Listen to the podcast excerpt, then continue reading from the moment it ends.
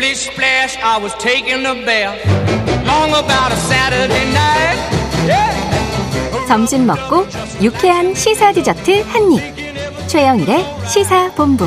Well, I stepped out the tub and put my feet on the floor. I wrapped the towel around me and I opened the door. And 네, 문희정 국제 시사평론가와 함께하는 국제본부 시간입니다. 어, 시간이 많이 줄었어요. 빨리빨리 가보죠.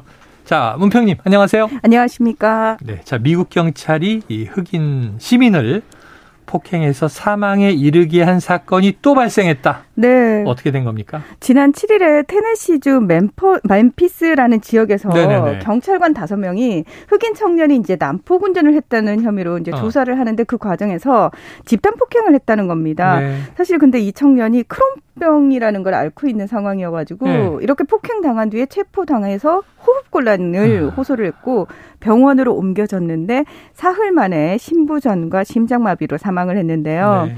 자, 이제 이 유족 측이 재판 과정에서 미국 경찰들이 왜 몸에 차고 있는 보디캠이라고 하잖아요. 네네네. 그걸 좀 공개해라라고 어. 요구를 해가지고 약 67분 분량의 보디캠이 공개가 됐는데 네. 문제는 이게 공개되고 나니까 국민들이 굉장히 그 내용에 분노를 했다라는 네네네. 겁니다.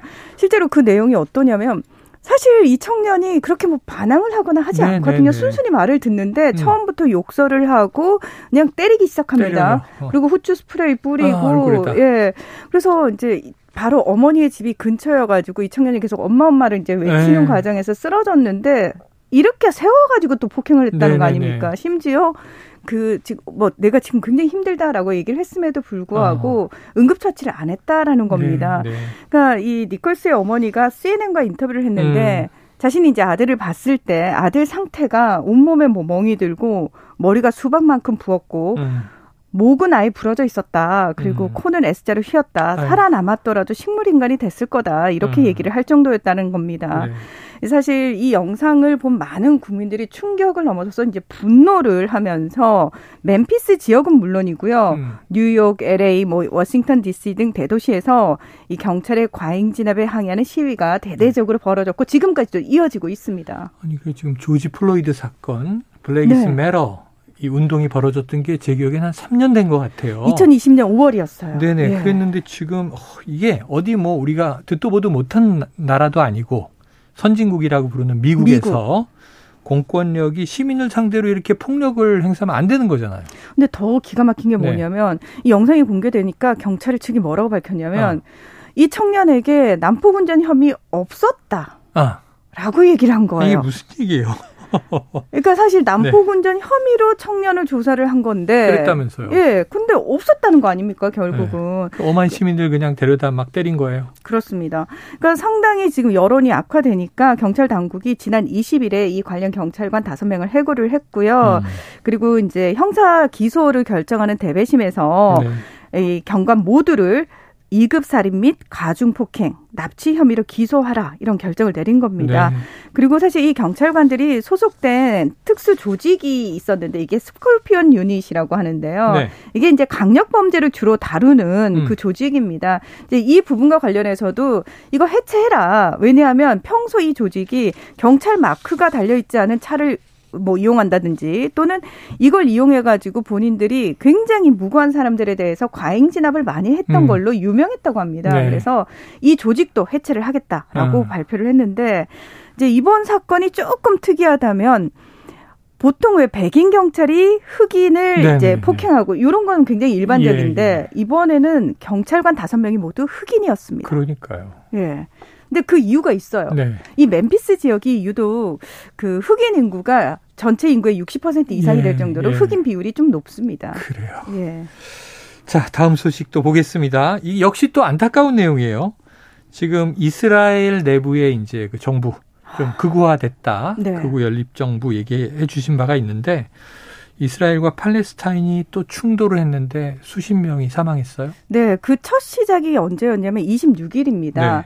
제가 그 이스라엘이 계속해서 정착촌을 확대해 나가면서 이게 문제가 되고 있다고 네, 말씀을 드린 네. 적이 있는데 이게 뭐냐면 팔레스타인 주민들의 집에 갑자기 이제 소장 같은 걸 보내요. 음. 나가라 언제까지. 퇴거해라. 예. 근데 그걸 당연히 들을 리가 없잖아요. 그렇죠, 팔레스타인 그렇죠. 주민 입장에서. 곳인데. 그럼 어딜 나가냐. 네. 그러면은 이제 와가지고 아예 철거를 해버리고 거기다가 정착촌을 짓는 방식이었다라고 말씀을 드렸는데 음. 그러면 그렇게 집을 잃은 사람들은 난민촌으로 갈 수밖에 없거든요. 네. 자, 이스라엘 군이 26일 날 그 난민촌에 갑자기 급습을 해가지고 그걸 막으려는 팔레스타인계 무장단체와 시민 10명을 사살하는 사건이 아이고. 발생했습니다. 네네네. 근데 이제 이 중에서 이제 친척 한 명이 사망을 한 거예요. 네. 그래서 21살 청년이 그 다음날 유대교 회당 앞에 가서 아. 총격을 가해서 7명이 사망하는 사건이 아이고. 발생을 합니다. 네네, 네. 자, 그러니까 당연히 경찰이 또 보복을 하겠죠. 이스라엘 경찰이 이 가족들을 포함해가지고 42명을 체포를 하고 네. 이 집을 다 부셔버립니다. 아이고. 그러니까 그 다음날 또 동예루살렘 팔레스타인 지구에서 이번에는 13살 소년이 이스라엘 행인에게 총을 쏴서 두 명이 다치는 사건이 아. 발생을 한 겁니다. 그러니까 불과 3일 사이에 아, 이렇게 무력 중돌 총격 사건 그리고 이스라엘의 보복이 연쇄적으로 벌어진 네. 건데요. 근데 이렇게 서한 지구라는 곳에서는 이달 초부터 팔레스타인 무장 세력과 민간인 최소 아. 30명이 이스라엘 군경에 의해서 네. 사망을 했습니다. 그러니까 이 안에 보면 가족이 얽혀 있고 또 집단이 얽혀 있고 네. 서로 이제 두 민족 간의 보복 피해 보복이 자꾸 상승 작용을 일으키는데 그렇죠. 근데 제가 이게 참 답답한 게 말이죠. 네. 이스라엘과 팔레스타인이 한 영토 안에서 네. 지난 수십 년간 이런 식으로 갈등과 대립을 해오는 거, 뭐 가자 지구 사태. 음. 이게 제가 아주 어릴 때부터 들어서 맞아요. 지금 중장년이 된 지금까지 해마다 보는 사건이에요. 그러니까 우리가 흔히 이제 두 나라가 국경을 사이에 두고 싸우는 건 이해가 되잖아요. 네네네. 근데 이게 어떻게 된 거냐면 1948년에 유엔이 음. 이스라엘한테 건국을 허락해 주면서 승인해 주면서 네. 허락해 준 영토가 있을 거 아닙니까? 네네. 근데 이거를 이스라엘이 마음대로 전쟁을 일으켜서 무단으로 점령해 가면서 그 영토를 넓힌 겁니다. 네, 확장했어요. 그렇습니다. 그 과정에서 팔레스타인인들은 어쩔 수 없이 이스라엘인들에 의해서 이런 어, 식으로 밀려나고 밀려나고 핍박받고 난민이 되고 이런 상황들이 네. 계속 벌어지고 있고요.